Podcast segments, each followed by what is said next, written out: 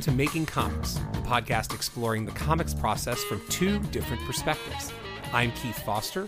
I write the comic Kadoja and the upcoming comic Three Protectors. And I am Scott Loss, the creator and artist of The Second Shift and Wanders of Melisande for the Accidental Aliens.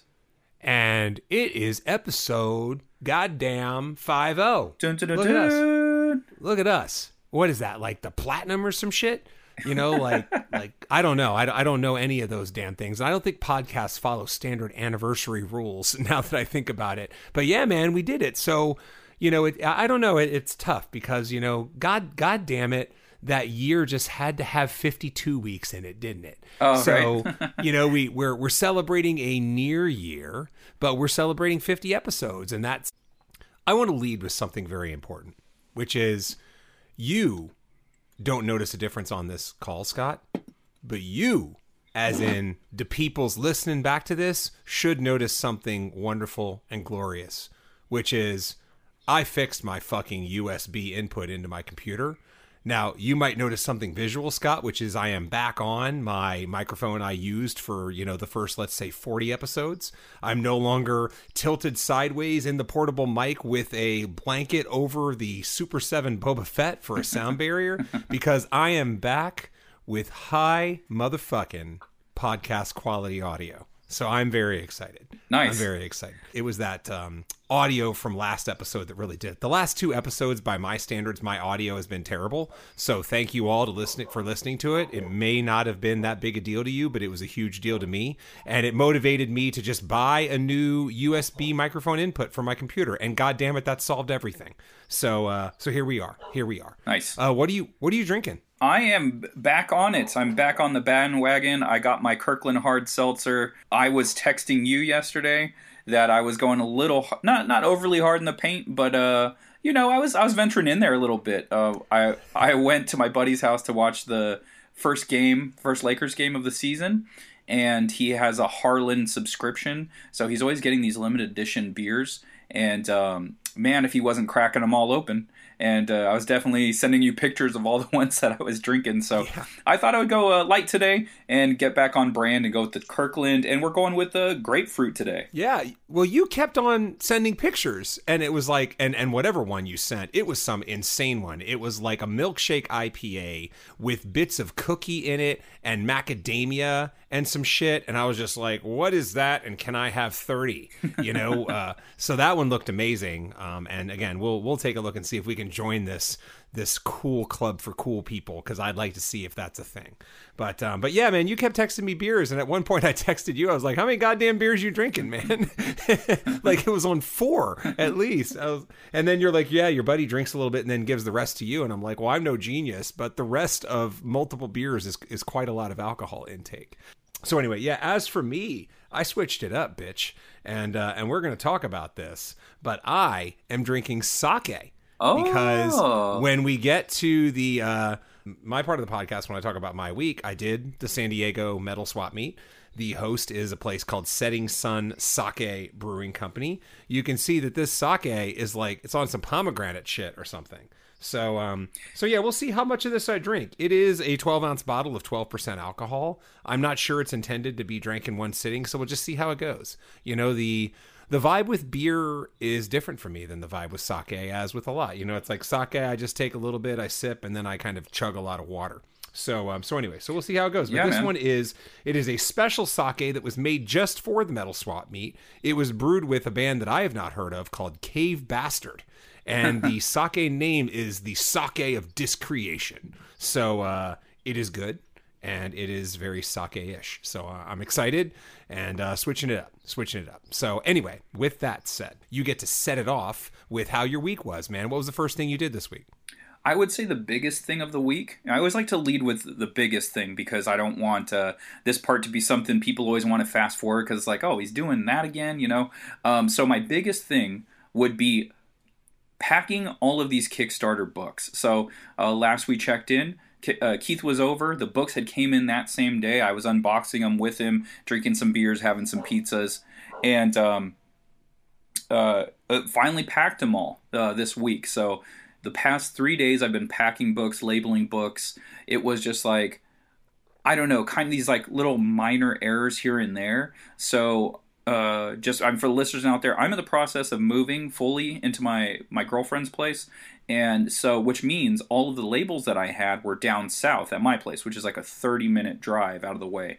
And um, so, luckily enough, uh, she was able to print me some labels up, but that was like a two day thing. It was like, oh man, I, I was able to print labels, and uh, I was like, I just printed everyone else's labels. I didn't print my return labels. And then she goes, Well, I can print those. And then so, you know, she'll go into the office and she ended up doing that. So just that process, that was one thing. And then um, a lot of my packing material was down south. So, and I had over the weekend went to my place and grabbed it. But when I was there, I forgot to grab uh, the mailing envelopes. I forgot to grab the labels. So it was just like these little things that just didn't line up during the week that I had to go back and forth and and get all these extraneous uh, little pieces to put it all together. So uh, the good news is that part is all done as of today. I went to the post office. It took a legitimate hour to mail all of this stuff out. One lady was helping me. She was elderly. Um, uh, to her credit, she was pretty proficient, but it was just a long process. She wasn't moving quite fast, but everything she was doing, it was with intent and uh, she got it all done.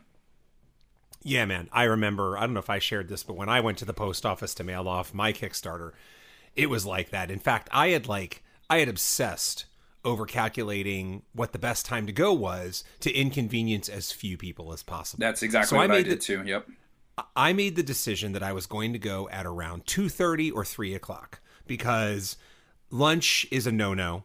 Um, in in general, the reason I think lunch is a no no at the post office is because the post office workers take their break. So, you know, like they take lunch, and as a result, you can get some crazy ass lines, you know. So, uh, it's always better to kind of go before or after lunch. And uh, I didn't want to go before because I just felt like people might have stuff to do. Where if, if you're going to a post office at 2.30 or 3 o'clock, hmm, not sure you're really inconveniencing the old day job you know so uh so yeah i kind of went with that and and i guessed right that time i um I had one person help me, but they were so overwhelmed. Like they just kind of made a comment, and then somebody next to them actually helped. So I actually had two people ringing up separate tabs oh, wow. for all of my packages. Yeah, it worked out awesome. And not only that, but like not that many people showed up. So it was dead enough to where that person was able to help out, which was killer, which was killer. Yeah, that that was like me today.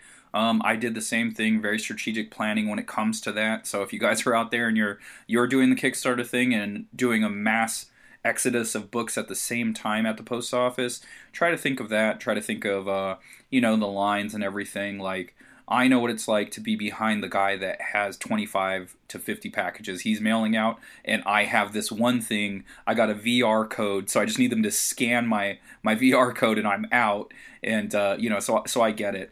Today I went at 10:30, so mm. for me, same same logic. Um, by 10:30, most people should be at work. So and it's fresh enough in the day where the workers themselves don't feel exhausted. They haven't been at work all day long, so they see this asshole coming in with, uh, you know, 50 books, and they're just like, come on, man. Like, I got yeah. one hour left, or whatever. I don't know their hours, whatever hours they keep, right? Yeah. So I was like, 1030, they should be pretty fresh, and I think everyone should be at work. And I guess pretty well. Um, there was three people in front of me, and only one lady ended up behind me while, while I was in line. Hmm. And luckily, there was two workers, so I didn't – I didn't want to let like this sounds like a dick thing, but like I didn't want to let the lady in front of me. For one, she was being kind of like she wanted to go to the front of the line to ask questions and stuff, and I kind of get it. But like the questions she asked were like where the certified mail things were, and it's just like if, if she would have just looked around, she would have saw the counter full of forms uh, behind her. Yeah, and that's what they told her. And so it was like she was kind of holding up the process, and uh, I was like, I was debating on letting her go in front of me, and I'm like, you know what? There's two workers there she's fine. You know what I mean? Yeah. Like if I let her in, then the next person comes in, and then like then what, right? So it's just yeah. like I also have shit to do. Um, so if it was one worker, I would have, I probably would have let her in front of me. But since there was two people, it's not that big of a deal. Um, and yeah. and uh, yeah, so so the lady got through it relatively quickly, and uh, you know it, it's an experience. It's going to take some time, and And um, luckily, this one I had already mailed some stuff out, but there has been times where I've legit brought a hundred books, and I've had that same experience where the worker was just like, "Oh man, come on!" Like, and I was like, Yeah. "Hey, I get it, I get it." yeah, I hear you. I hear you. There are there are ways around that. Um, you know, what's interesting is I'm not sure. Like, out of all the Kickstarters I've backed, I'm the only one who's ever done hand addressed stuff. But there there are some places where you can do the whole mail from home thing. Uh, you know, that's something that I'll look into for my next Kickstarter because I just like the professional look of like a printed label, and I do think it makes it easier. But there's some setup you have to do there to make sure it all works. So uh, I got I got to like third base on it, and then I was like, nah, I'll just hand address these labels and go from there. So anyway, all right, well, cool, man. So the Kickstarter box is checked. You mailed them out. You said yesterday, right? Yep, yeah, I got everything out except for one guy, but he always backs the project. I I hit him up on uh, MySpace or MySpace, hello, Facebook, MySpace on the on the AOL. Yeah, yeah, yeah. It was uh, doing the whole dial-up thing, and uh, it got through this morning to him. So Great. No, yeah, I hit him up on Messenger, Facebook Messenger, and uh, he responded today. So his is the last to go out. Uh, another one was a comic shop employee, a Southern California comic book um, worker there, uh, Dennis. So Dennis always backs my projects, and today was uh, new comic book day. So I was like, you know what? Got to go get my books anyway. So I'm just gonna walk this into them. So brought it Yeah. uh, hand delivered. Rock and roll, man. Yeah, that's cool. That's cool. All right. So for me, my first um, thing this week is I will talk about the San Diego Metal Swap Meet. So that's what I did this past weekend. Um, and I'll just do my best to encapsulate the experience. So uh, my my overlying thing about it is it was pretty chill. Right, which is funny for something that's considered like the, the metal swap meet. You know, no one thinks of a metal swap meet as being chill. But there are a couple things that contribute to that. I think number one, it's in San Diego. It's hard to find, I think, a less metal town in the United States than San Diego because of how laid back it is, you know. But then again, that might make it the perfect town for the for the metal swap meet, you know. But um, the other thing that had had to do with it is that uh, where I was, so it's it's it's in a uh, one of those uh, office parks that you tend to find like microbreweries and a coffee shop or two, Oh, and maybe a little bit of light industry, right? So in fact, there were two breweries of beer and this sake place, sake place in the same area, right? And then there was also a coffee shop, and so the front of the swap meet was around those breweries, right? I was in the back of the swap meet, so you had to walk all the way around as if you were basically parking in the back of one of these places. Oh, interesting. And uh, and so it, you know, it didn't. I mean, yeah, the foot traffic wasn't super high, but it wasn't as high as it was at the at the entrance. But there were still plenty of people, you know, and uh, and you know, to know me is to know that I'm not particularly foot traffic de- dependent. You know, like my stuff caters to a very specific audience and you know those people walk around. And again if you're paying to get into a metal swap meet well then you probably want to walk around you know? So uh so anyway so yeah that made it pretty chill which was cool. Um and you know the i mean again it was there were moments where there was activity at my booth and there were moments where there wasn't. There were chunks of time where nothing was really going on. But what was cool about it is it wasn't exactly hot. Um, it wasn't exactly cool but wasn't exactly hot. But man i remember sitting there in the afternoon and i just caught this little nice blast of breeze and i'm like this is pretty fucking awesome man. Yeah. like like it's it's i'm at a metal swap meet and i'm surrounded by things that are metal including some things that are mine.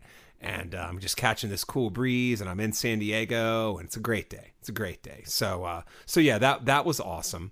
Um sales were pretty good. You know, I shared the numbers with you. I, I had the intent of kind of selling some records from my personal collection to to make back the table, which I did, and then some. And then I had some interest in Kadoja, which was great. You know, I do feel there's a natural intersection there.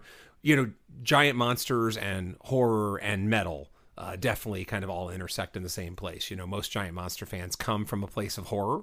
I'm a little bit different because I come from a place of, you know, Star Wars and comics, essentially, kind of sci-fi action, if you want to say that, instead of horror. But um, but yeah, man, it was it was great. And then afterwards, I actually we'll see. I'm not going to get into the details of it. Maybe I'll get into the details of it if something becomes of it. But by simply closing down my booth and then going to have some sake at Setting Sun Sake, I um I was started chopping it up with the owner and uh, and then ended up finding out about a potential product release that they have coming out that might tie in with something that that I do. You know, so there's a chance there might be like a little mini swap meet at this place or a launch event or something like that, and uh, I might be there with one of my books. So Nice. It was. It all started just from talking. Oh, what? Why are you here? Oh, I have a booth. I do this. I write these. You know, all that stuff. One thing leads to another, and before you know it, you might you might have a little future thing lined up. So I thought that was pretty awesome. Yeah, that's the equivalent to um, the the Comic Con After Dark, or uh, or um, what do they call it? Bar Con. You know, if you do comic conventions, usually there's a bar or a hotel lobby, which has a bar, obviously. Um, and people from the industry go to there and they congregate and they, you know, just chop it up about random things or whatever. And a lot of deals get done there. And that's something Yeah. you hear about a lot in the, the comic convention uh, or the comic scene. So it's nice to see that it happens with uh, other things as well. Yeah, yeah, I thought that was really cool, really cool. So anyway, I mean, I'm trying to think if there was anything in particular uh, above that for an observation, but no, no, it was it was awesome. It was chill. It was very metal, and uh, I'm looking forward to it when it comes back next year. Yeah, and profitable. Like you shared, Yeah, with, you shared your number, numbers with me, and I was sure, like, yeah. yeah, fucking a. I was like, that's a nice little weekend right there. So Yeah, exactly. not too exactly. bad. Cool. Yeah, man. hell yeah, man. So, uh, so what was your second thing? Um. Okay. So going back to Drawtober, uh, any kind of lead that I built is gone. So the um the weekends are tough with that because there's so much to do. There's so many things going on, events that you have to go to. You know, it's just uh you know life life stuff. Let's just say that. So life stuff happened, and any kind of uh, yeah lead I had is now gone. I released today's drawing uh, around noon and I have the uh, tomorrow's sketched out, but it's nowhere near done. So I'll be after this. You know, we're we're gonna have dinner, do a little jacuzzi time, and then after that, I'm gonna spend the rest of the night trying to knock out tomorrow's page. Uh, so that'll be interesting. Um, I think I can get it done, and um, I think the final image that will actually be in the book it might be different than this one. So if you guys followed along last year, there was some images that I released it the day of, and then when it made it into the book, those images were changed a bit. Like a character's face was different, or you know, added some stuff, or changed the dimension. And so this is going to be one of those instances where I think I'm going to like the image enough, but I think there's going to be adjustments there. Man, you're just going to be going day to day for the rest of the month here, then, huh? Pretty much. Um, I got the rest of the days laid out, so there might be a couple that are quicker than others. So on those days, those are the ones that I'm going to try to do like a two in one, try to do two days in, in that day. So maybe try to build up at least a one day buffer uh, because there's just so much to, to do. Now that the Kickstarter stuff is behind me, it makes me want to tackle the lettering for Second Shift 10. It's just like, okay, that book's drawn, it's colored. Those are the two when you're creating a comic book, those are the two biggest obstacles is drawing it and coloring it. And so since those are out of the way, well, we got to check out Ed's script and see what still makes sense and then see what needs to be added, what needs to be taken away. So, uh, and then you do the onomatopoeia like we talked about a couple weeks ago and uh, the, Shadunk. the Yeah, brain exactly. the brainstorming the brainstorming of the onomatopoeia and so uh, Flu floosh. Chickow. why would anyone ever say that you don't know what you're doing uh, what what sound in nature makes flu floosh? you dumb dumb fuck. a uh, unicorn flying it's a pegasus i guess huh so um Can I put a unicorn in a book and make it go flu floosh? absolutely you could and i That's think it would be the appropriate noise so so yeah man so that's that's the next thing on the plate. So i want to build up a couple of days and so that way it's like okay bang that out and then hop on the lettering. With lettering if i don't have too much other things going on i can probably do if i have nothing else going on that day i could do about five pages a day. So i can knock the lettering out in in four days right? Uh, but if i'm doing other things i might be able to do uh, two or three. So we'll we'll see how that goes. Yeah, yeah, no, that's that's right where I am with lettering too, and lettering is a far cry away from you know where I am right now because I don't have any book particularly close to completion, but uh, it's something that'll be in my future for sure. For my second thing, I want to get back to the novel a little bit because this is one of those meandering points that that kind of kind of gets somewhere. I hope by the end of it. By the way, you mentioned something, and I, I wanted to to tack on that. You know, you mentioned getting your drawing buffer up for Drawtoberfest. And buffer, it's a great time to remind listeners that we've now built up our buffer a little bit. Because even though we're talking about Drawtober, by my calendar, this comes out November 1st or November 2nd or whatever it is. Yeah, November 1st. So we will be into November and that's going to play into kind of my my thought process, right? Because I was taught okay, so here's where I am with the novel. I'm I'm on basically let's call it the climactic day. I have some stuff. I'm I'm at the end. I'm either at the you know if you want to call it act two to three turning point. Um, again, a lot of this stuff is written, but I still have some structural changes to make. Some you know let's call it molting. Right, I have to kind of go from the old form to the new form, and it's it's a particularly headache inducing stretch because I'm trying to make sure all these things line up, trying to drop in as many things, have the right balance of everything, and also kind of restructure the things that I've built up to and the things that will catapult it to to the to the book's end. And um and so it's been frustrating because it's just been like I get my hour in and I'm just like, woo, man, that was a grind. You know, I'm I'm not I'm I'm not loving it, but you know, you got to push through it sometimes. And uh, and then randomly I was thinking about Drawtober and how you know again since we're kind of on our uh, approaching our first lap of the podcast here we had one of our early episodes. It was called uh, october is for artists and november is for writers right? And uh, as i was thinking about it i was like oh yeah you know november's right around the corner. And the writer thing about november that they all latch on to it's like our drawtober is the national novel month. And the intent is you write a novel in a month. You start on day one and you write the fucking thing. First draft of course you know unless you're unless you're amazing and even if you are amazing it's still a first draft. Um, and then by the end of november you have yourself a novel right? Depending on how hard you want to you want to push it. And uh, and i was thinking about it and i'm like you know i'm kind of mm, you know treading water you know pushing through but treading water and i'm not pleased with my own progress. So what i decided was I am going to personally make, you know, just like you've repurposed October to your own purpose. I decided that this year I am going to finish this draft of the novel in November. That is what I'm going to do.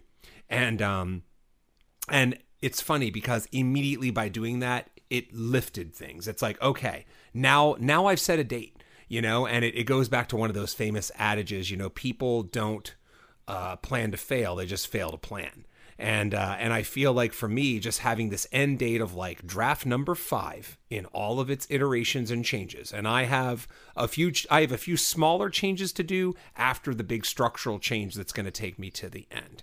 Um, but knowing that I'm going to say I'm done November 30th, and that's that, very it, it's it's kind of brought me up a little bit you know? So um so i was I, i'm happy about that. And i was even thinking that you know what? Next year for 2022 I might I might do one of these write the novel in a month things. I might, you know, like just like you're planning to leverage October for your own purposes going forward, I'm going to leverage November for my own purposes going forward. You know, last year it was like, "Oh yeah, people do that in November, but I have a novel I'm working on already and blah blah blah." And it's like, "Well, what if I can combine the two and combine, you know, write a novel in in a month month with uh with the work that I'm already doing and see if I can push myself to kind of a higher level of of productivity."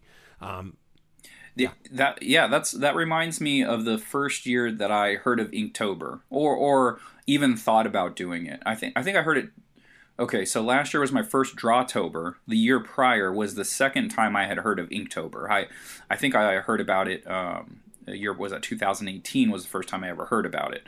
And I was like, "Oh, that's all right. Well, that's interesting, but I got I got stuff to do. You know, I got books mm-hmm. to books to do. I don't have time to mess around."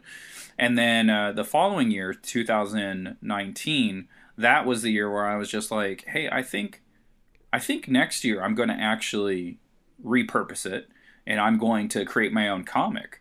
I was like, that might be cool to like link all of this stuff together. And then that's when all the lawsuit crap happened, and I'm like, all right, fucking Tober, I'm gonna do something else. Uh, Tristan yeah. Whitehouse suggested the Drawtober thing, and uh, that works works out for me.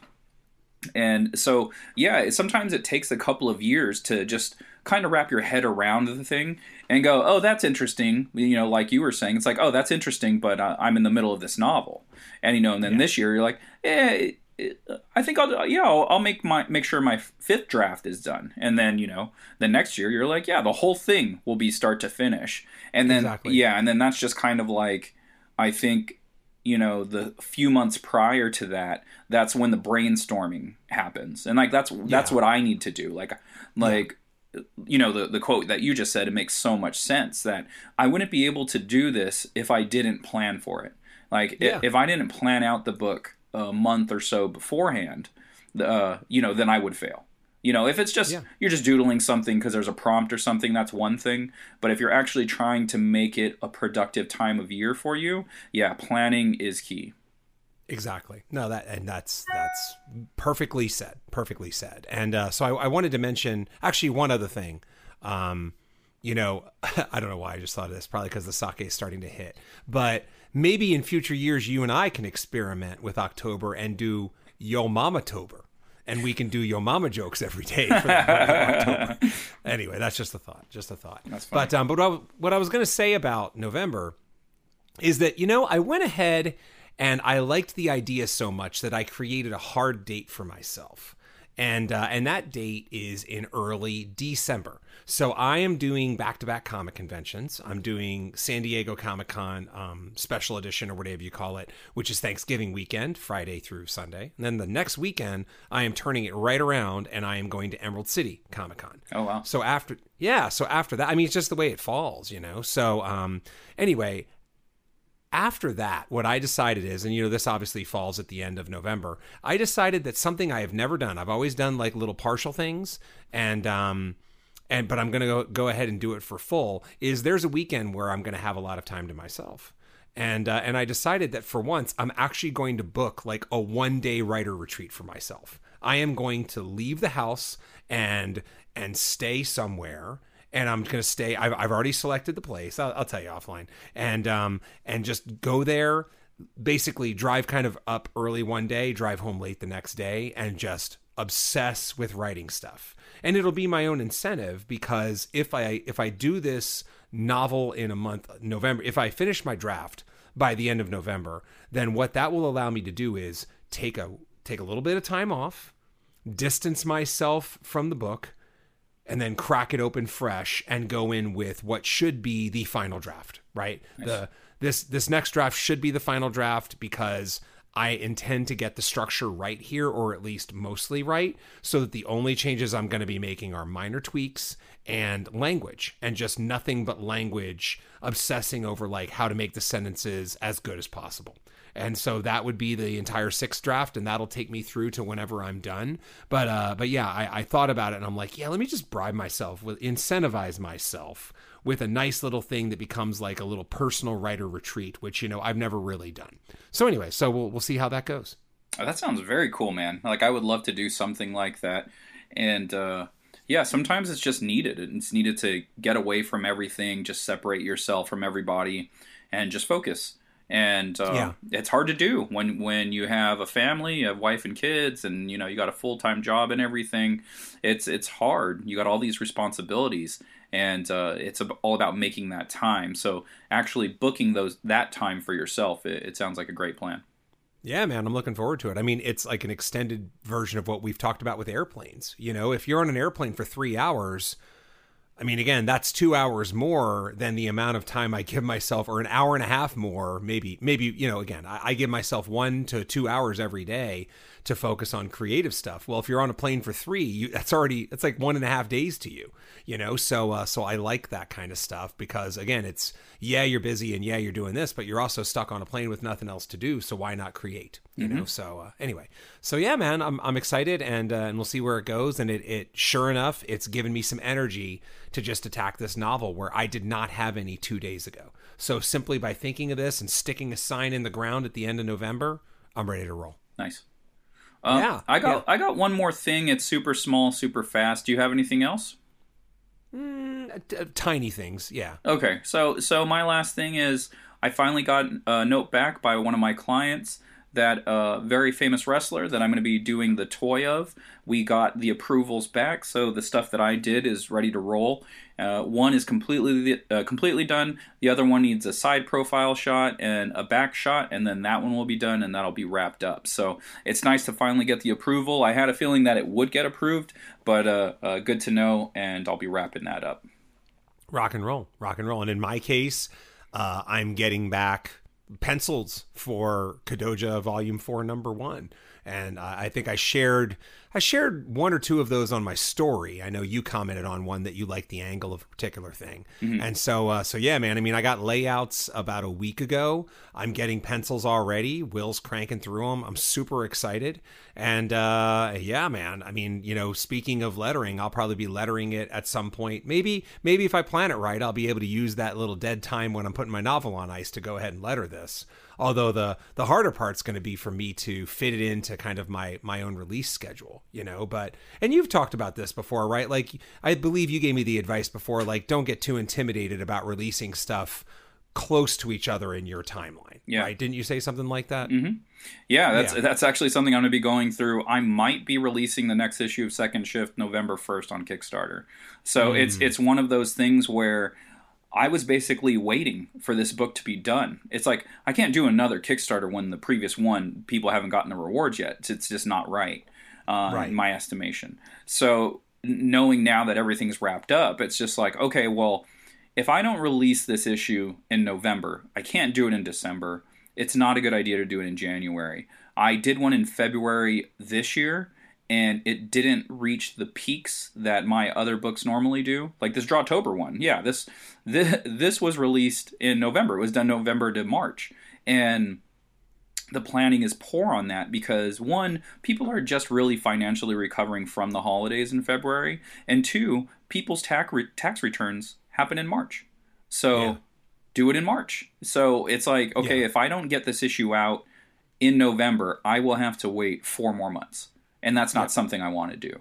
So it's just like, all right, well, it looks like I'm going to go full steam ahead on the lettering as quick as possible to make sure the book is done by the release date of the Kickstarter. So I can just say, the book is 100% done. You will not be waiting for an exclusive cover. Here's all three covers. Here's them in all their glory. Pick which ones you want. Here's the tiers. So um, it's going to be uh, crunch time. These last, it's uh, as of this recording, it's October 20th. So I have basically 11 days to finish the lettering and get that Kickstarter up and running. So we'll see how that goes. All right. Yeah. yeah, man. Yeah, no, nothing wrong with challenging yourself. Yeah, and it, it's interesting you say that because that's always been in the back of my head too, though not necessarily. I haven't formalized it in a while, but in a lot of ways, that um, that reiterates why, like, you know, if you put together what I'm saying, I have I have the ability to most likely have Kadoja Volume Four Number One completed by mid December. But and and while I can complete, I mean, from a Kickstarter standpoint, I probably it doesn't matter whether I'm complete mid December or mid February because I'm not going to do a Kickstarter until March, you know, for the same reason. And uh, and then you think about the fact that I am most likely doing three protectors in the first quarter. That means I might even kick Kadoja Volume One back a little bit because three protectors will most likely kind of funnel through, uh, you know, the comic company where Kadoja is just going to be me you know, because when it comes to single issues, I'm probably just going to do just small little Kickstarters for the Kadoja issue to get it out there to people who yep. are interested. And mm-hmm. again, based on, look, I will say this this can change, but when we talk about, you know, listening back to the podcast from a couple weeks ago with, with Keithan, you know, like we talk about how we progress and how we feel about you know you were both complimenting each other on how your art styles had had advanced and uh, to see Kadoja Volume Four Number One come back, I'm like I, I think this is the best written issue I've ever done. Nice. Um, and obviously there's there's plenty of room to grow. But uh, the more I think about it, the more I'm like, yeah, I think that the, again, this is my favorite issue that I've ever written so far. That's awesome. And uh, and hopefully it just gets better and better. And uh, I'll be excited to share that down the road, and hopefully follow it up with issue two, not too far in advance. Because again, I'm the nice thing is that as I'm not doing Kickstarters or anything, what I am doing is building up a buffer or you know of actually actual stuff so uh so yeah, man, it's it's to be like at some point I'm just to be releasing a whole lot of stuff that's done already. So so pretty exciting times. Yeah, you know, with releasing things uh, back to back to back, the, here's the here's my observation uh, for me specifically. If there is a Kickstarter book and they release a lot of issues and the price point is fair, that's when I don't mind. But I have not backed certain Kickstarters because it's like, oh, that oh, you got you got another one already. Okay. Well, that's cool. But your price point is $20 for a single issue and like that's after shipping obviously, but that's still quite a bit. Um, for my Kickstarters, my single issues, I keep them basically at cover price. It's like, well, you're going to pay five dollars for the single issue, but you're also going to get the digital, so that's another dollar, right? So that's that's six bucks, and then like four dollars for shipping. So out the door, you're spending ten bucks, and and if it, that's very reasonable in, in, my estimation. So if, if there's a Kickstarter for a, a, company and and they're doing them pretty regularly, if it's in that price range, then I'm not going to mind. But I'm not going to do it if it's 20 bucks every time. It's just like, look, I want to support and I love supporting Kickstarter. You can look at my numbers. I think I've backed like 110, 100, 100 to 5, 110 uh, projects. So I'm I'm you know up there as far as backing Kickstarters go and supporting, but it has to be at a fair amount. And unfortunately, I've just seen a trend of people going higher and higher, and so it's making me back less and less. Unfortunately. So um, yeah. I, I, think as long as you keep that at a reasonable rate, I think uh, people will return for them. Cool, man. Yeah, I mean that's uh, you know that that's the hope, and the hope is that with each one you maybe get a few more people interested in it, you know, or sometimes maybe more than a few. But uh, but yeah, man. So so cool stuff. So with that, I think it's time to go to our main topic, which uh, I didn't write down, and I think you have written down. So go ahead and, and shout it out. Okay, so this week we'll be tackling setting and world building. Yeah. Yeah, setting and world building. So, since I'm the host, um, let's just, you know, we're just going to kind of rhyme off the dome and talk a little bit about it. What what would you like to lead off with and then we'll just see where it goes from there. Honestly, you're the one that came up with the topic, so I was curious what you had. Um, I oh, know yeah. I uh, like for second shift specifically, it's based in reality. So it's just like like it's it's based out of San Diego. So like in this instance, I'm writing what I'm knowing, and then it's just like okay, where do we go with the characters in this world? Um, what's the rest of the world like in comparison? Uh, are superheroes new? Are they like a brand new thing? Have they been around? Or is it the real world and people are dealing with like what the fuck? These people have powers, you know. So it's all about making those choices. Mm-hmm. No, no, that makes sense. So let's do this. Let's do a little exercise on our um, on a couple of our comics. So let's continue with Second Shift. Okay. What are the answers to those questions for for Second Shift? It is it is San Diego, but I'm assuming it's a slightly you know how how superpowered is the world in Second Shift? I would say it is very very not I wouldn't say common is the right word, but it's definitely not uncommon. So the world is familiar with it. They're used to dealing with superpowered beings in general. So like I would I would say just as much as like not as overrun as Marvel or DC, but the mm-hmm. way the the way the public uh, deals with it is is the same. And it's just like okay. It, okay, it's not it's not foreign to us, but it's still it's still pretty weird. Um, mm-hmm. but it but it's known to happen. Okay. Let me let me ask a couple uh, dig questions here because I, I plan to answer these myself for Kadoja as well. Are have you put any visual or or word cues in that let the reader know that this is different from the San Diego that they all know? Does that make sense? Have you put any reminders that like, ooh, this is an alternate world and this thing is telling me that? No, we actually keep it pretty clean. We put a lot of San mm-hmm. Diego landmarks. Um, we've yep. put like Petco in, the San Diego Convention Center, um, where else? Balboa, Balboa Park, where there's a lot of museums and stuff like that. So yep. all of those have taken place uh, in the second shift, and uh, that's something I like to do. Uh, the San Onofre, the you know the power plant, that's also been in there, and so yeah. so I like to do that. I I like to have people be reminded of San Diego. So like if you're a local and you see these landmarks, you uh, landmarks you could kind of mark out at them. You're like, oh shit, yeah. there's that, you know. And um, I'll put like more obscure ones, like only San Diegans would know. Like there's um essentially a Jollibees in issue seven, but I have to change the name obviously and the mascot. And then right across from that Jolly, this is a national city, so right across from the Jollibees is a IHOP, and it's been there mm-hmm. for decades. And mm-hmm. so that's like a IHOB or something like that, or I don't know, right, or right. a high IHOF, so I don't get right, sued, right? Um, you know, so I, I just do little things like that, but it, it's pretty much the San Diego that people know, but it's just a world where superheroes are common.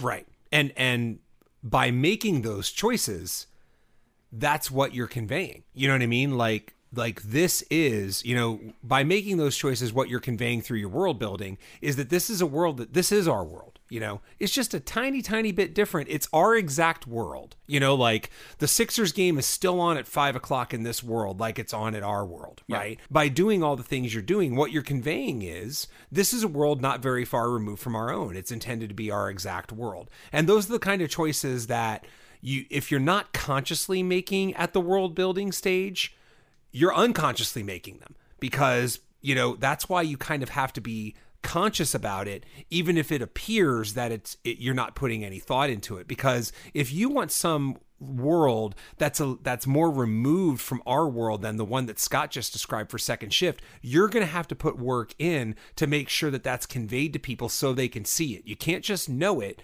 You have to let people see it and hear it. What i'm what i'm doing is same thing. It's a world very similar to ours. Let me let me go with the couple things that i've thrown in there. And the thing about throwing these things in there is i was so casual about it that it's just it's just accepted. Does that make sense? So so thing number one is the towns are not the same name, right? The first Kadoja, uh, the the big fight takes place in Port Emerald, a fusion of Portland and Seattle, right? So immediately whether you whether you understand you know whether you understand my my terribly uh what's it obvious reference or not you at least understand that this is different right? It's a little different because there are other times i believe i refer to california as california. Los angeles is los angeles. So you know by doing that you really let people know that this is a world that's close but not quite there um, and then the other thing that I did was obviously I created a, a military division called Special Weapons.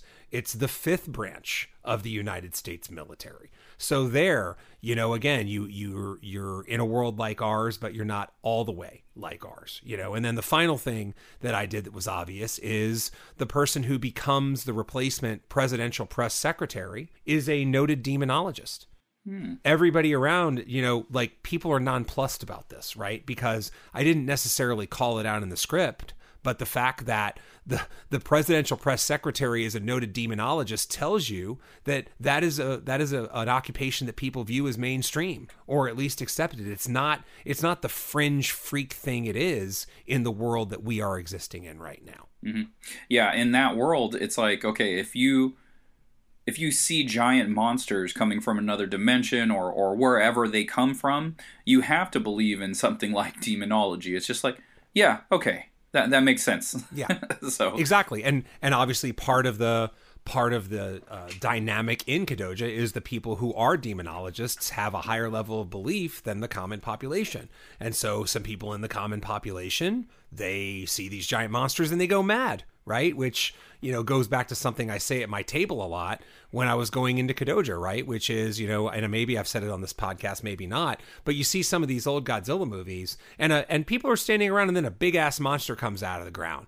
And then some little kid's like, that's a big monster. I'm going to name it Baragon, right? And it's kind of like, yo motherfucker that's a big fucking monster. You know like, like like is anyone else not losing their mind right now? You know so like that's that's the thing i was trying to convey there that like this is horrific guys. You know like right. we need to run for our goddamn lives. This is not like oh look at that thing. Here's my name for it. Do you want ice cream? Like godzilla and kong godzilla versus kong uh, where the little girl is just going up to Kong and like no one else is around. I'm like, are you fucking insane? Like, at the I don't care what you think their relationship is. At the end of the day, it's still a massive animal that could kill her in like the blink of an eye. You know, obviously yes. it didn't, but it's like as a parent, you go, "There's no fucking way I'm going to let you out there by yourself, let alone out there at all." so yeah, exactly. Uh, exactly. and and honestly, this the, so so to the artists out there, again, I, I highly recommend writers because these these lines of questioning that Keith is coming up with um, it's something artists a lot of times don't think about. This isn't stuff that artists have a tendency to naturally just go, "Oh, what else? What else is going on?" Like that's not what we do. We just draw. We draw shit like out of our imagination. Maybe you are creating a story as you go, but not everyone does that. I remember uh, when I first got connected with Ed on this. Like we knew each other for for quite some years and we decided to tackle this together. There was so many questions he was asking that I didn't have answers to. And I had to sit and I had to think about it cuz it's something I never thought about. The funniest one to me still to this day. What's their last names? Yeah. and I was just like, oh shit. I created them in the yeah. seventh grade. And I think at the time, uh, when we first started talking about comic books in general, I think we were like, you know, I was like 27, 28. So it was like yeah. quite some time had gone by and I still hadn't yeah. given them last, last names, you know? And, you right. know, after a while, you just got to go, okay, what are their last names? And you sit and you think about it. Actually, now that I'm thinking about it, it was closer probably to 30 when, when he was asking me those questions. So, sure. Uh, yeah. So, artist, get with a writer. Just, just do it. Okay. Don't think, yeah. don't think you're above it. Don't think you have all the answers because you don't. I'm going to guarantee you that you don't you know, you mentioned something interesting there, which is if you're writing as you go along. So, my short answer to if you're writing as you go along, don't. If you're writing as you go along, you're you're already in trouble, right? Because because of what we said before. Number one, you need to have a plan. And if you want to work with a writer, you know, yeah, we we obviously both support that. If you don't want to work with a writer, well, guess who the writer is? It's you, fool. Right? So that mm-hmm. means you have to do the writer work. And the writer work involves constructing a world, which is what we're talking about right now. Don't don't wing it as you go along. You know, in my head, to take it back to the thing I was just talking about, write a novel month. If I if I'm going to do write a novel month next year, you know, to to Scott's point about pre-work, if I do write a novel month next year in November, then September and October are going to be nothing but character and world exercises for me because I need to be ready on day one to write that novel. I can't think about the world that the novel's in, you know, and in a lot of cases, that's the mistake I made with the novel I'm working on now. You know, like, I mean, sometimes we have to learn as we go along, you know, and, and those are the lessons you remember. But trust me, when it comes time to write novel number two, you know, I'm going to be, by the time I get done with my first draft of novel number two, it's going to be the equivalent of being at the end of my third draft, which took about two, two and a half years of novel number one. Yeah, and, and going back to Drawtober really quick, for, for you guys out there that don't think that these artists do that for these Inktobers and these Drawtobers, I guarantee you that a lot of them are planning ahead. Uh, I bet you a lot of them are are potentially thumbnailing out every single day that they're going to be doing something. If they're creating their own prompt list, like I guarantee you that they've already thought ahead at what those prompts are going to be. So it's it's even these even as an artist you got to plan ahead. Um, i was doing uh, some some critique work with a young artist here in san diego. He's he always asks for my advice on his pages and i always help him out to the best of my ability. I give him you know as much knowledge as i have. And um, a lot of that work is it's pre-planned you know, he's asking me, hey, how does this page look? And I'm like, okay, well, you have your directional devices all over the place. I was like, this panel is literally pl- pointing at the first panel, which directs the reader's eye, like unconsciously back to the first panel. All these characters are literally pointing at it. And, right. and then you have this other character looking off the screen, but it's the middle fourth panel uh, on the right. So he's looking off panel to to his right which he should be at least looking down the opposite way you know what i mean mm-hmm. so there's just yeah. these these little cues that you do and and and those should all be done in in the thumbnail process so yeah. uh, as an artist yeah yeah it is art and you can get away with not doing those things but it helps in the planning stage to just plan for that stuff and everything will move smoothly as opposed to him now going back and reworking it you know if he decides to take my notes and I always let artists know. It's just like, look, here here are my notes and here's what I see. These yep. what I'm talking about right now is more advanced storytelling than than uh, the average the average artist, right? Like mm-hmm. if you're just getting in and no one's helping you and you haven't really read much critiques and, and you're not going to know this stuff. Just offhand, you're not going to know it. This is a deeper level of thinking about your comics page. And yeah. so, you know, I even said to him, let me know on the level of critiques because he asked me a question. He goes, "Well, don't the don't the balloons help the the direction don't they they also help direct the eye as to what where to go to next. And i said well that's a completely different part of the process. That's a completely different thing. Your page right now is unlettered. So all of those directional devices that i just talked about it's all a problem isn't it? I'm like when you get it lettered yeah. And i'm like here's the other thing a lot of artists don't do that. A lot of people don't know about the directional devices if they're just going along. But as American comic book readers, we know to start at the top left, go to the right. Then you go uh, down to the middle panels to the left, go to the right, so on and so forth, right? That's natural. So technically you don't need these directional devices. It's just a higher level of detail. It's a higher level of thinking when it comes to your art. So it's just like how proficient do you want to be and how high of a level do you want to be? You know, this goes with writing, like world building. This world building. This this is it's it, it's kind of hand in hand in the sense that this is a deeper level of thinking about comic books. Like you're going to have the answers uh, to these questions when they come about you know if you're thinking ahead if you if you do the same thing that like i was doing without a writer and asking me what the character's last name is at the art table you know at a convention and look like a dickhead because i don't have the answers to that so but right. when when you have writers thinking at a higher level than you as a writer artist you're going to go oh yeah I, I didn't even think about that because that's not mm-hmm. in the forefront of our minds yeah yeah. So I mean, let's just. I think we'll wrap up a little bit of the world building thing. Um, maybe maybe we can just bounce a few ideas back here on some good questions to ask yourself in in the world building phase, right? Which is so you know what are what is the backstory of all your lead characters? Um, you know, and it's not important to know necessarily what their favorite flavor of bagged chips are right? Like that's people talk about how like oh you need to know that ah you sort of do and you sort of don't. What you need to know is the main motivations, right? What makes them tick? What do they want? You know, and uh, and and and what are what are the the things that came before them that influence their wants and their drives, right? But in terms of the world, how close or far from our current reality is it? And and why are you making that choice? How do you convey that when you go forward?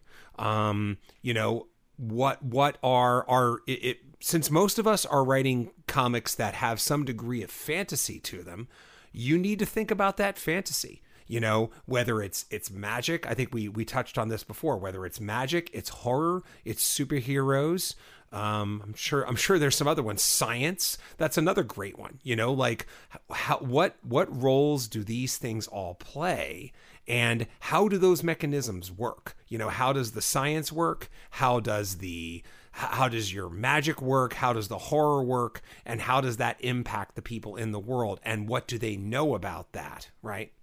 Yeah and to your point about the character stuff like their favorite bags of chips like if if you go through the stuff that Keith just mentioned like their motivations their wants their desires all of that eventually those are just going to come as well you're gonna you're gonna round this character out so much that you go, yeah, it's obviously barbecue. He loves right. barbecue flavored chips. The more you right. know about that character, the more those things, the palette of the character, their uh, their favorite comedian, their favorite like style of music, the more you develop that character, all of that stuff will come naturally. You you go, oh, this is his favorite style of music, and you're like, yeah, obviously that makes sense, mm-hmm. right?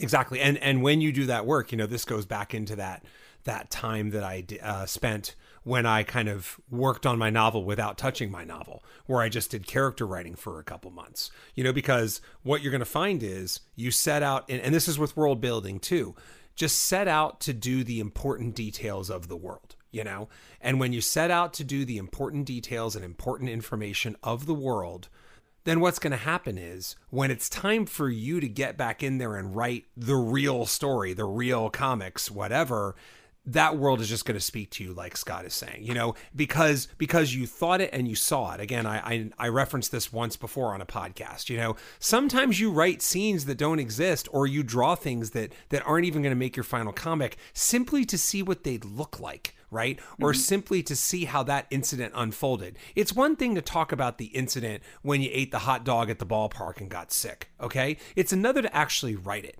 because if you write that, then you're going to know those little details, right? Uh, to, I'm paraphrasing. There's a funny story in the movie Go, right, from from way back that talks about this. But like those are the kind of things you know because now you've seen it in real time, and that means that you can reference it in in the actual meat of whatever you're making.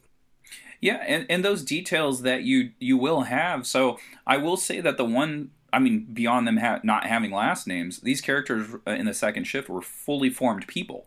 Like I I had uh, Ed and uh, another guy that I, I, I used to hang out with. I had them both tackle uh, the second shift at the same time, and it was like okay, here's their character profiles. Here's what they like. Here are their wants, their desires their likes, their dislikes, what their ambitions are, all of that shit. I had all of that because in my mind, they were people. Mm-hmm. So I was able to hand that to them, and Ed came back. I was like, put him in a diner talking. And Ed came back with this amazing, amazing scene because he was writing a story with my characters that sounded like my characters that I didn't know about. I was like, oh, they're having a conversation. I've never heard this conversation. I didn't mm-hmm. have because I didn't have it in my own head since I was the one creating them. So to be able to read dialogue from my characters that sounded exactly like them um, was amazing to me. And it's that it's that extra work. It was the the work that I had put in prior to these to have these characters be who they were. That Ed goes like as a writer, he goes, okay, cool. I know who these people are. I, I get yeah. it. And uh, you know, he knocked it out of the park. And and honestly, ever since then, it's just like he's just got them down. He just knows who they are as people. Yep. And, and you know, again, if if you, I, I like, I'm, I'm kind of ramming off the dome here, but in terms of world building, you know, like again, what what we're talking about is you just make them have dinner. That's never going to show up, but it's important because it helps you learn. So if you have a world you want to learn about, I don't know, do a newscast, right? Uh, do a do a typical day in the city. You know, follow four different people in whatever locale. Sorry, city, country, po- post-apocalyptic wasteland, what whatever thing you're going to be, and just pick a few people and and write what their day is like. You know, and uh, and you'll teach yourself a lot about the world, and you'll also teach yourself what you don't know about the world and what you need to fill in. The uh, fun fact that story uh, with the characters in the diner it actually takes place right before page one of uh, the very first issue of Second Shift. Because the very first issue starts off with the main villain uh, in a diner. And then, so in that script, the characters have the meal and then they leave and then the main villain enters the diner and then that's actually mm. where hmm. we start the story so that's like a yeah. fun little a fun little thing that uh you know may or may not ever show up but uh, you know, maybe one day it will. Maybe I'll be like, yeah. "Hey, I feel like drawing that," you know, and uh, put it yeah. in a hardcover or something like that. Who knows? Totally, totally. So anyway, I mean, I, I, think we we at least tackled world building, and it turned out we went on a couple diversions that I think all kind of dovetail nicely in there. So hopefully that helps. Um, again, if you have any questions or follow ups, hit us up. And of course, we have the email making comics podcast at gmail. And uh, yeah, let us know if there's anything you think we're missing because we might just uh, tackle it on a, on a future podcast. Yeah, I'm sure there's tons of stuff in that area that people want to know about. Um, artists, artists, writers, upcoming writers. So yeah, I'm sure there's tons of stuff that people want to know more about. I feel like we just kind of we touched the edge of it. I think we just got a little bit of that. But uh, if yeah. you want us to expand, if you have stuff specifically that you want us to talk about, um, let us know. Yeah, I mean, and that is what we're trying to do, right? With with these topics of the week, we start we started big, and now we're getting kind of mid size, and we're just gonna pick some topics that we think are interesting to talk about. And sometimes those really fine tuned ones can uh, can yield like full good conversations. So yeah, hit hit us up um, whenever. Was there anything else you wanted to talk about, man? As far as making comics, I think we covered what we needed to cover. But uh, I, am gonna say uh, we're all right. So I'm gonna number one, super quick, because I know you guys don't want to hear about this. Uh, Russell Westbrook looks awful, and uh, all of my concerns are still there. But the hope is he'll get it together as the season goes on. So I'll leave that there. And um, I still wanted Buddy Hield or Lonzo, but it is what it is. And uh, uh, I'll say I'm on a self-imposed uh, eBay hiatus. I have picked up a couple of auctions that I number one I thought one was a, a, an okay deal. I was like, this is all right. It checks some some books off of my list. I have some X Men first appearances, storylines that I wanted. This auction got those.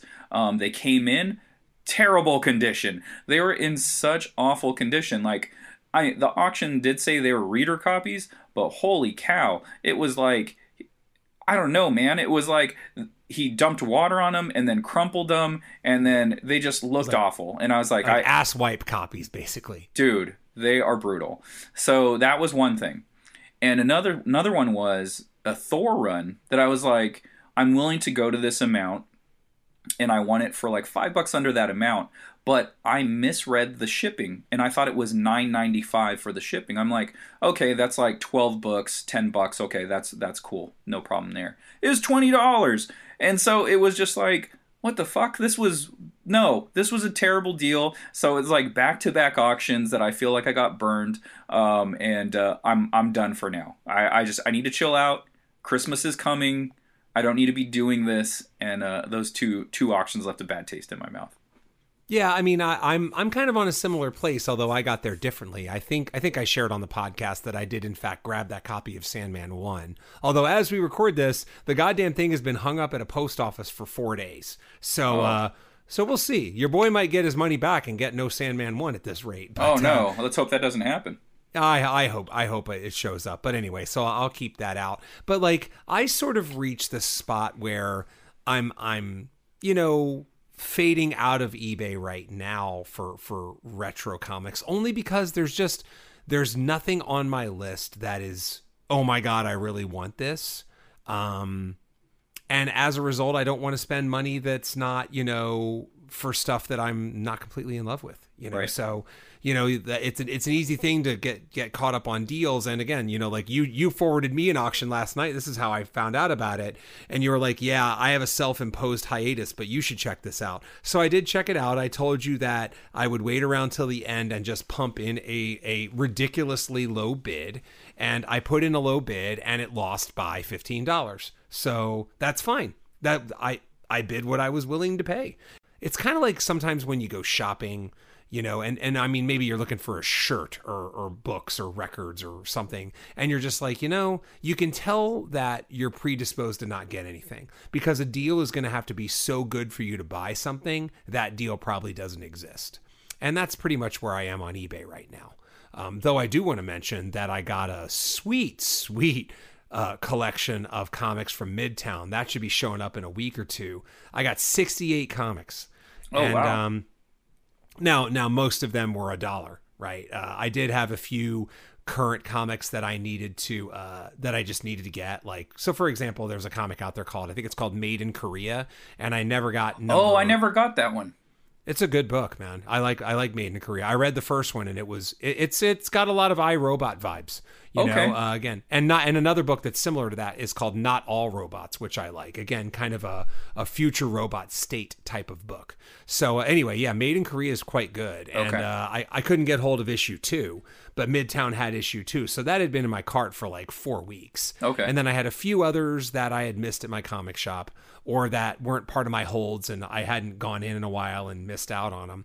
And then uh, and then there was this sale where they just had you know 60 to 75% off all these old back issues. And so I took the better part of like three days to craft a cart. So what happened is I kind of started by thumbing through the sale pages, but if I remember right, there were 9,500 books to look through. and, uh, and I got about 10 pages in. So I got about a thousand in and this was over the course of a day. And I was like, you know, this is just too many fucking books for me to scroll through. I'm making myself nauseous. And uh, so then what I did was I looked at my cart and I said, no, no this isn't this isn't good enough you know when i look at the totality of this order it's not something i want to spend money on but then i had i think i had the idea of like well i'm on a huge sandman run just for the hell of it do they have sandman i look it up they have like this huge run of Sandman. Now, I don't know if it was technically part of the sale and even would have showed up, but the thing about Midtown is they a lot of their copies they're in multiple conditions. Mm-hmm. So they have they have 20-year-old Sandman comics and uh, and I got a really nice run of like one dollar fifty cent Sandmans. Nice, like like 50 through 70 essentially. I mean, maybe a few less than that, but I mean, I was like, wow, this is really cool. And then that triggered, why don't I just look through all of the comics that I'm interested in reading or picking up right now? And uh, and see what they have. And damn it if they didn't have, let's see, they had the Sandman. They had uh they had a couple Spider-Mans that I thought were interesting. They had uh, FF, which is the Mike Allred derivative of what's it called, Future Force or something like that, the Fantastic Four offshoot. They had like five of the six issues that I was missing in my run. Nice. And then they also had the related book because there were parallel books at the same time, which was the Fantastic Four written at the same time. They had most of those too. And it was like they have all these books. So I am really, this is the first time I've been this excited to get these books because there are so many, you know, run fillers of books that I am just totally all over right now. So yeah, man. I mean, it took me again back as background stuff. It took me like four days to craft this damn cart, which was good because the sale lasted like five. You know, but uh, but yeah, man. So cool stuff, and it'll be showing up in a week or two. Yeah, and I think that got triggered. Um, I sent you my list from Midtown. I was like, oh, just picked up these books. They're 65, 75% off back issues. And I sent you my list. And Mm-hmm. uh, it was like, I got some TMNT. I got, I think I might have got a couple of Savage Dragons, maybe. And uh, just a couple of other stuff, maybe some Batman. I don't know. I was I've been looking for specific issues. I finally am getting off my ass and and getting this Tinian uh, Jimenez run and so it might have been some of that but i think i i think i might have spent 35 bucks 35 to 40 bucks in back issues and i was pretty happy with all the prices that i got on those as well. It was like i think buck and a quarter or something like that and it's just like hey that's that's not too shabby. I i haven't found those in the back issue bins at socal so uh, if i can't get them there i might as well pay the extra quarter. No big deal.